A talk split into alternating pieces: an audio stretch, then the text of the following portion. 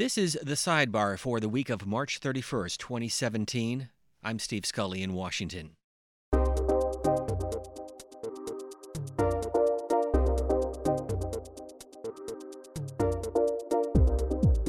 C SPAN's The Sidebar goes beyond the headlines of the stories shaping the conversation in Washington and across the country with interviews that provide background and context to the issues and events dominating the news cycle with the Senate set to vote on the nomination of Judge Neil Gorsuch to serve on the U.S. Supreme Court. Our guest this week is Don Ritchie. He is historian emeritus for the U.S. Senate. We talked with him about the Senate filibuster rules and how the threat of the so called nuclear option has been used by both parties. The rules of the Senate have always given more muscle to the minority, and that's been the issue that uh, the nuclear option has tried to to consider. Uh, and you know, you, it is interesting that uh, people who senators who have been you know very outspoken on these issues all of a sudden are on the other side of the issue because they're now in the majority or they're now in the minority.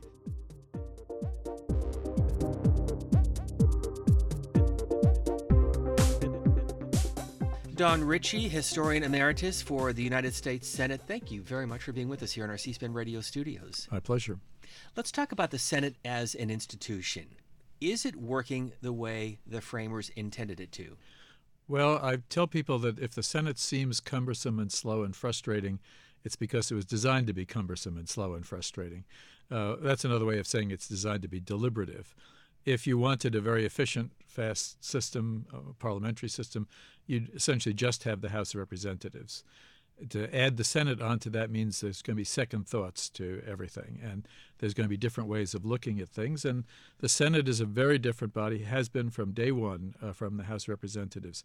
The House is apportioned by population, the Senate, all states are equal. So in the House, a majority of the population is reflected in a majority of the members of the House. Uh, in the Senate, uh, a majority of the members of the Senate often reflect a tiny minority of the population of the United States. Half the population of the United States lives in 10 states, and they have 20 senators. The other half lives in 40 states, and they have 80 senators. So the Senate is not a majoritarian body. It's not a body that works by majority rule the way the House of Representatives does. And therefore, uh, from the very beginning, it has operated in a different manner than the House. Alexander Hamilton is more than just a, a, founding father now. He's a hit Broadway show that people continue to talk about. But what was he thinking? What were the framers thinking when they established the Senate? Well, there were some who wanted us to recreate the British system of government uh, with a strong executive who would be sort of like a king and a parliament, uh, essentially.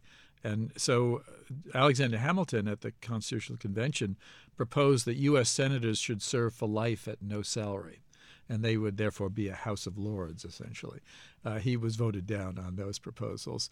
Uh, but uh, you can see what they were thinking. They were recreating essentially a parliamentary system. That's what they were used to under the as British colonies, but they just rebelled against uh, the Britain, both the king and the parliament, and they didn't want to recreate parliament. In fact, if you read the constitutional debates, most of the time when they talk about the British parliaments, it's to list it as a bad example. They wanted to do something different, and uh, uh, and Hamilton, I think, in that case, was thinking about the the parliament as a model. We're asking about this, of course, because uh, so many issues now before the Senate the intelligence issues and Russia, the nuclear option, and the nomination of Neil Gorsuch to serve on the U.S. Supreme Court. I want to get to those issues. But who came up with the analogy of the saucer and the hot cup of tea? well, we in the Historical Office were always trying to track that back. We got back as far as the 1870s when a French professor wrote to James Garfield, later the President of the United States, uh, and included this story about Thomas Jefferson, who'd been minister to France during the constitutional debate, going back, sitting down, talking to George Washington, and saying, "Why in the world did you create a U.S. Senate? Uh, that why not just have a, a Democratic House of Representatives, a, a body that would reflect the people's will?" And supposedly Washington said to Jefferson, Well, why did you pour your coffee into your saucer? And Jefferson said, To cool it. And uh, Washington said, precisely, that's why we created the Senate to cool it. Now, we don't know if Washington and Jefferson really said that. Uh, it's quite possible this French professor heard it through Jefferson, who had a lot of French connections. But the French professor was also trying at that time to create a French Senate, and he may have been stretching the truth a little bit to uh, uh, with that story. But in any case, apocryphal or not, it actually does reflect what the role of the Senate is, and that is to cool it. To uh, where when the authors of the Constitution were afraid that in a pure democracy, that public opinion would switch back and forth, uh, and that uh, would blow in the wind essentially. And they wanted uh, a necessary fence, as James Madison called it, something to hold back. And so in the House, every single member of the House the greenest freshman to up to the speaker runs for election every two years. So that if the public's unhappy, they can change everybody in the House. In the Senate, only one third of the senators run every two every two years. So it's a six-year term. So that when the House can completely change and completely change its rules, two thirds of the Senate are continuing on. So the Senate is considered a continuing body and therefore it has not changed its rules very much, and it has slowed things down and been a bit more deliberative in its nature, which I think is again that it's part of its design. So you've been following what's been happening with the House Intelligence Committee and now the Senate Intelligence Committee.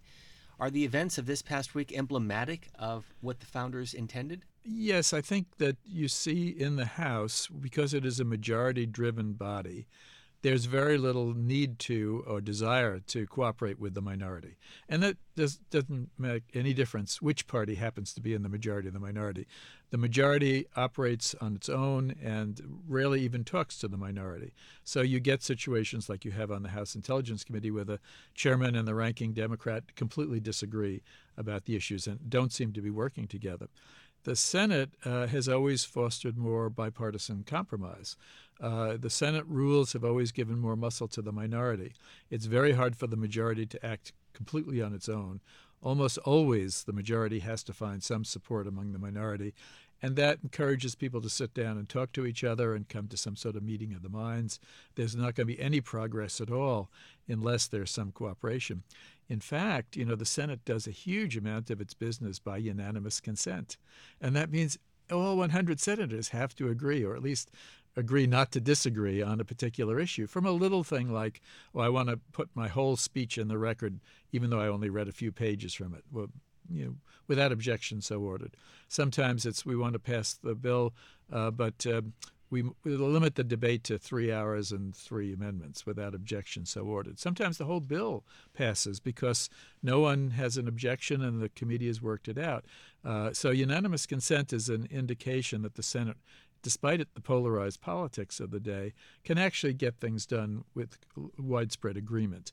And so you, it, it's not surprising that the the chairman and the ranking minority member of the Senate Intelligence Committee are working together more closely than the in the House, and uh, and that's why a lot of the most prominent investigations in American history have often taken place in the Senate as opposed to the House. Don Ritchie, next to you, the late Senator Robert C. Byrd probably knew more about the Senate and its rules than anyone else who served over the years. First of all, why did he become such an expert? You knew him well. Senator Byrd studied the history of the Senate constantly. Senator Byrd was one of the very few U.S. senators without a college degree. He had worked his way up uh, in life. He had, didn't have the time to, to get a college degree. When he got to the Senate, he thought a law degree would be useful, and he persuaded American University to recognize his service in Congress as the equivalent of a college degree. And then he went to law school and legitimately got his law degree in 1963, arranged for President Kennedy to come to award him the degree at the ceremony. Uh, but because he never had that kind of formal education that others had, he never stopped learning. He never stopped reading. He was curious about the Senate, and he discovered that there was power in knowing the history of the institution because the Senate does the largest part of its business by precedent, uh, and precedent essentially is history. Uh, and so, uh, if you know why they set these precedents, you can understand how to apply the precedents yourself. And he became very influential in the debates of the Senate, even before he became leader, because he knew the rules and he knew the precedents so well and he knew the history. And then when he became the uh, leader of the Democratic Party, in 1980, he began delivering history speeches on the floor of the Senate. He delivered over 100 uh, speeches, usually late on Friday afternoons as things were quieting down. He would stand up for an hour and talk about some aspect of the history of the U.S. Senate. And those were eventually compiled into a multi volume history, the Senate 1789 1989, for the, the Congressional Bicentennial in 1989. And Brian Lamb sat down with him in 1989. Here's an excerpt from that C SPAN interview. It kind of makes one laugh when people uh, get the idea that because we have some passionate arguments and considerable bitterness over a nomination that the Senate will never be the same again, you know. This, if one reads that book there, one will see that the Senate has been here a long time, 200 years, and its roots go far deeper than 1789. Senator Robert C. Byrd back in 1989. Don Ritchie, your thoughts? Oh yes, he's he's uh, saying it's not just the Constitution, uh, that uh, but it's also the whole history of the British Parliament that uh, influenced what happens in Congress. Uh, the, the rules of the Senate and the House in, that were written for the very first Congress were really drawn on the experiences of the British Parliament. And we still have influences of English common law in our legal system. So Senator Byrd not only studied the uh, American Senate, but he studied the British Parliament, and then he went back and studied the Roman Senate. He actually wrote a little book about the Roman Senate, uh, and he argued uh, very vociferously that the Roman Senate began to fail uh, when it gave up the power of the purse. And he vigorously defended the congressional appropriations process and any attempts by presidents, even from his own party, to reduce uh, that uh, he opposed uh, very greatly. So he was uh, very much against the line item veto, which Congress passed in the 1990s and which President Bill Clinton actually invoked, uh, but which the Supreme Court eventually ruled unconstitutional. Let me apply the words of Senator Byrd and talk about the nomination of Neil Gorsuch. As you well know, with a year left in President Obama's presidency, he puts forth Merrick Garland as his choice to replace Antonin Scalia. Senator Mitch McConnell did not even hold a confirmation hearing for Merrick Garland, and we're seeing that bitterness play out with the, the Neil Gorsuch nomination. Is there precedence? Well, every time there was a Supreme Court nomination that was controversial and it might be defeated, we would get calls in the Senate Historical Office from members of the press saying, Is there any precedent for this? And I would say, well, uh, you know, George Washington had one of his nomination, nominations for the Supreme Court turned down, and that was for Chief Justice. In the very first presidency, you know, early on, uh, the, the, the, the Senate has always looked at the Supreme Court differently than other nominations. For instance, cabinet nominations there have been hundreds and hundreds of cabinet nominations. A very small percentage, maybe about 5%, have been rejected or withdrawn.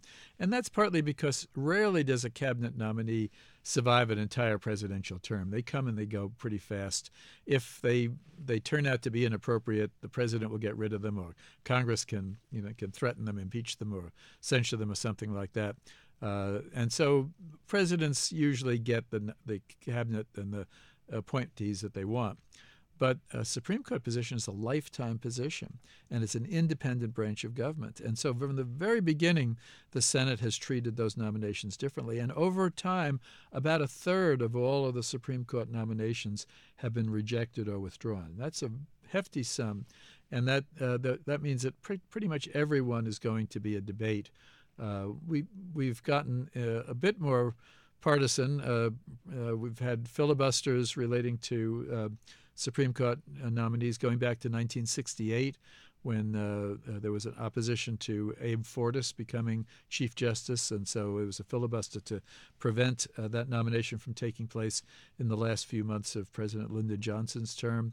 Uh, the Republicans led that opposition. When President Nixon came in, uh, his first nominee was a man named Clement Haynsworth, and the Democrats sort of looked over his finances as as uh, rigorously as the Republicans had looked over Abe Fortas's, and Clement Haynsworth was also turned down. President Nixon then nominated another person, Harold Carswell, uh, and uh, he was even less qualified, and he was also rejected. Eventually, uh, President Nixon's nominee of Harry uh, Blackmun uh, did get confirmed, and so. Um, the, right away you get this back and forth when one party acts, the other party feels that they need to uh, show some uh, some spine and stand up to the next party's nominee. So uh, in 1987, when uh, President Reagan nominated uh, uh, Robert Bork, and Democrats led by Edward Kennedy led a, a, vigorous debate against Bork, and Bork was defeated in a vote in the Senate. well, then when the Democrats came back into power, the Republicans sort of felt that they needed to scrutinize nominees as rigorously as the Democrats had done that. And so each party sort of feels like uh, there's a little bit of revenge.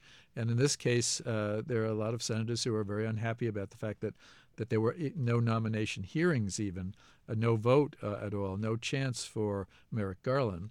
Uh, so that may be playing out in the current debate. Let's talk about the filibuster and the 60 vote threshold. Why 60? Well, I tell people that that was the reform. It used to be worse. In fact, uh, for most of the uh, 19th century, there was no way to, turn, uh, to cut off a debate in the Senate. Uh, once you started to filibuster, as long as you could continue the filibuster, uh, there was no place to, to stop. In 1917, uh, as we approached entering the First World War, there was a filibuster over a bill to arm merchant ships. That means that uh, the U.S. merchant ships would at least be able to defend themselves against German U-boats, and that was filibustered. And the, President Wilson was furious about that, but so was American public opinion, uh, which really turned against the Senate on this issue. And so when the next Congress convened, the first order of business was to write the first filibuster rule. And they did, and they created a rule that said two thirds of the Senate. So, in other words, 67 of the 100 senators would be needed to cut off a filibuster. Uh, and that's because the Constitution sets two thirds as a supermajority for ratifying treaties and for um, in, in, uh, removing an impeached officer from uh, from office, uh, from for constitutional amendments. Uh, so the number of cases overturning presidential vetoes. So they took that two thirds number. But over the next half century, it was almost impossible for the Senate to get a two thirds vote to cut off uh, filibusters. And they were almost always Southern senators uh, filibustering against civil rights legislation. So finally, in the 1960s and 70s, there was a movement to try to reverse this. And in 1975, they tried to bring it down to a simple majority, but they realized that wasn't going to work, that there'd be too much uh, uh, antagonism in the Senate. And so uh, they changed it to a 60 vote threshold, the three fifths uh, of the senators. Now, at the time, the majority party, the Democrats, had 61 senators. So you would think that the Republicans would say, no way, 60, that's, that's too low. You can get it easily. But in fact, nobody ever anticipated that all 61 Democrats were ever going to vote the same way on any issue because there were some very conservative Democrats, like James Eastland of Mississippi, along with very liberal Democrats. And the Republican Party equally had uh, its liberal and its conservative wings. So everybody assumed that every vote was going to be a mix of the conservatives in both parties voting against the liberals in both parties. And, and so the 60 vote seemed a, a reasonable amount. And quite often, when the majority leader filed for cloture in those days, the minority leader was his co sponsor. It was not one party versus the other party, it was the leadership against factions in their party. Factions on the fringes, on the far right or the far left of their parties, that were going to try to oppose what those in the center were trying to do. Uh, what's happened in the last 40 years is that uh, the two parties have grown very internally cohesive. Uh, the Southern senators who used to be all Democrats are now almost all Republicans. The Republican Party has become essentially the conservative party. The Democratic Party has become essentially the liberal party. There are a handful of moderates in both sides, but that means pretty much every vote in the Senate is a party line vote. And that means you have to have 60 votes in your side to if you want to be filibuster proof. And for a very brief time in 2009, the Democrats had 60 votes. That's very rare. Uh, usually, their majority has about 55 votes. Right now, they have 52 votes. That means you have to convince a number of members on the other side to vote with you in order to reach that 60 vote threshold. This is a fascinating lesson in the U.S. Senate. I feel like we should give our listeners a, an exam at the end of our discussion. The term nuclear option, we're going to hear in a moment from Senator John McCain, who again quoted Senator Robert. Byrd, but who came up with that term?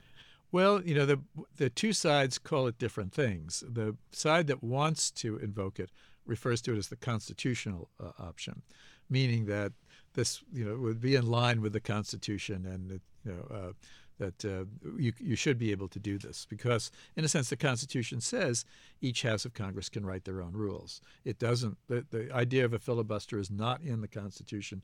None of the rules of the Senate or the House essentially are in the Constitution, other than that two thirds majority required uh, for those particular votes. The opposite party always calls it the nuclear option, uh, with the idea that if you invoke it, it's like a nuclear explosion you're not quite sure what's going to be left standing when it's gone, and you may destroy the institution as a whole. And so it it's a much more uh, draconian word to call it a nuclear option. A couple of years ago, Senator John McCain on the Senate floor, November 2013. Three months before his death, Robert Byrd wrote this letter. Three months before his death, he said, During my half century of service in various leaderships in the U.S. Senate, posts in the U.S. Senate, including Minority Leader, Majority Leader, Minor- Majority Whip, and now President Pro Tem. I've carefully studied this body's histories, rules, and precedent. Studying those things leads one to an understanding of the constitutional framers' vision for the Senate as an institution and the subsequent development of the Senate rules and precedents to protect that institutional role.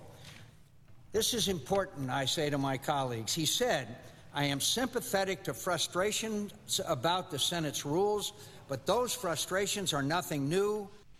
From the Senate floor, November 2013, Senator John McCain and Don Ritchie quoting Senator Robert C. Byrd. So I guess what's old is new again. Yes, yes. Uh, these are old issues that come back constantly. To uh, and in fact, um, the one great thing about the veteran senators like Senator Byrd and Senator McCain is they were here when the last uh, fight took place. Uh, so they remember these things. If the junior members often, this is the first time they've encountered it, uh, they're often shocked by how arcane the rules are. They want to change things. And the senior members often stop and say, wait, you know, when we were in the minority, this worked in our favor. You don't want to give this up just because we're in the majority right now. I think the important thing to remember about the whole issue on filibusters and cloture and nuclear option is there is no Republican position on these issues, and there is no Democratic position on these issues. There is a majority party position, and there is a minority party position. And consequently, both parties have been on both sides of this issue, depending on whether they were in the majority or the minority. Uh, that, you've had uh, Democratic vice presidents like Hubert Humphrey and Republican vice presidents like uh, Nelson Rockefeller who tried to change these rules. You've had um, Dem- Republican majority leaders like Bill Frist who called for the nuclear option. And you've had Democratic majority leaders, uh, Harry Reid, who actually invoked the nuclear option. Harry Reid opposed it when Bill Frist proposed it. You know, Mitch McConnell was on the, on the side of Senator uh, Frist uh, when when uh, uh, he proposed the nuclear option, but he was opposed to it when Harry Reid brought it up. And it's not a matter of hypocrisy. It's a, a, matter of how different the world looks and how different the responsibilities are when you are the majority leader as opposed to being the minority leader. Uh, the majority leader has a mission to get things done, especially if you have a president from your own party and you have an agenda and you feel you've won the election and you want to do this and you're frustrated when the minority blocks you. The minority uh, wants very uh, desperately not to be steamrollered. They want to be included in the discussion. They don't want to be the minority, like in the House of Representatives, who, who are essentially bystanders to the events. They really want to be participants in the events. And so um, the rules of the Senate have always given more muscle to the minority. And that's been the issue that uh, the nuclear option has tried to, uh, to consider. Uh, and you know, you, it is interesting that uh, people who, senators who have been, you know, very outspoken on these issues, all of a sudden are on the other side of the issue because they're now in the majority or they're now in the minority. Uh, the one senator who realized the contradiction was Senator Tom Harkin of Iowa. And he'd been arguing uh, back in the late 80s and the early 90s that because Republicans were using filibusters more often, and he'd been calling for rules changes to prevent filibusters or make them harder.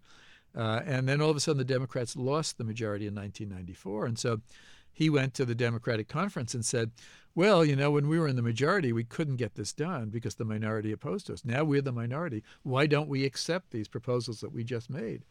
And his colleagues said, we can't possibly do that. You know, they said that's our only defense against being steamrollered by the majority. So the world just looks entirely different depending on your party's position in the Senate. Well, let me take that one step further. You talked about the differences in terms of the institution of the House and the Senate. And in talking with former House members who are elected to the U.S. Senate, Democrat or Republican, they say the same thing. Wow, I didn't realize how much power I have in the Senate.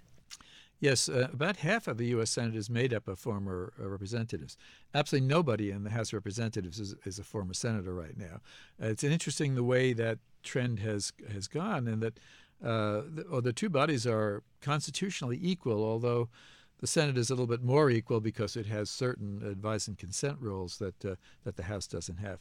The difference, the real difference that makes those individual senators so powerful, is the fact that the Senate does so much of its business by unanimous consent. And that means that you can be a greenest member of the minority party, somebody who just took the oath of office 10 minutes ago, and they call for unanimous consent, and you say, I object, and you stop everything. Well, you can't do that in the House of Representatives. In the House, it takes decades of seniority uh, to get that, or you have to be part of a large number, a big incoming freshman class, or a big caucus, or a big state delegation. It's you, have, you need the numbers in the House of Representatives to have influence. In the Senate, one senator is influential. And of course, that was epitomized in the Hollywood movie Mr. Smith Goes to Washington, where Jefferson Smith, who's a totally green, inexperienced senator, ties up the Senate with a filibuster because he's trying to stop something that he thinks is an outrage. And in fact, uh, senators, all senators, uh, majority or minority party, liberal or conservative, are powerful individuals the minute that they take the oath of office, uh, and that, that really distinguishes them from representatives. And finally, appropriately enough, you first came to the Senate Historical Office in our bicentennial year, 1976. That's right. Why is this your passion? The history of the Senate? Well, uh, I was a political historian by training. I, I had looked at the Congress and its role. I hadn't really studied it uh, as extensively as I studied other things, but I just was interested in the way the American political process worked. And so the opportunity to work as a historian from the Senate was a terrific gift. And the Senate has a wonderful library, and I used to spend a lot of time pulling books off the shelves and reading back into the history, trying to understand why the Senate operated the way it did and how it got to that point. And then, of course, while I'm reading in the morning about Henry Clay and Daniel Webster, I could go in the afternoon and sit in the Senate gallery and watch Robert Byrd and, and Howard Baker and uh, Daniel Moynihan and Ted Kennedy and uh, you know all these interesting senators debating these issues with Jesse Helms, you know wide ranges of opinions, and I'd hear echoes of what they were saying from what I'd read that morning of Henry Clay and Daniel Webster and realize the Senate is a continuing body. There are a lot of these issues that keep coming back. And we in the Senate Historical Office kept statistics on just about everything the Senate did. And we, there are patterns in which you see um, uh, how the Senate's operated. You know, Mark Twain uh, once said that the history doesn't repeat itself, but it sometimes rhymes. And there is a lot of rhyming in the way things happen in the Senate. Uh, it's almost impossible to do something that's completely unprecedented because after 200 years, they've done just about everything at some time or another. It's just that most people have forgotten what it was uh, from the next time they get around to dealing with it. And that's what the historians wind up doing uh, in our position. And, uh, and so it was a wonderful opportunity to watch a political institution at work. On that note, Don Ritchie, historian emeritus for the U.S. Senate, thank you for being with us. Thank you very much. We enjoyed the conversation. I did too. This has been C SPAN's The Sidebar. Be sure to follow C SPAN and C SPAN Radio on Twitter. And let us know what you'd like to hear about in future episodes using the hashtag C SPAN Sidebar. If you like the program, please rate and review us on your favorite podcast player Every C SPAN podcast is available on the free C SPAN radio app for Apple and Android devices, as well as iTunes, Google Play Music, TuneIn, and Stitcher. Thank you for listening.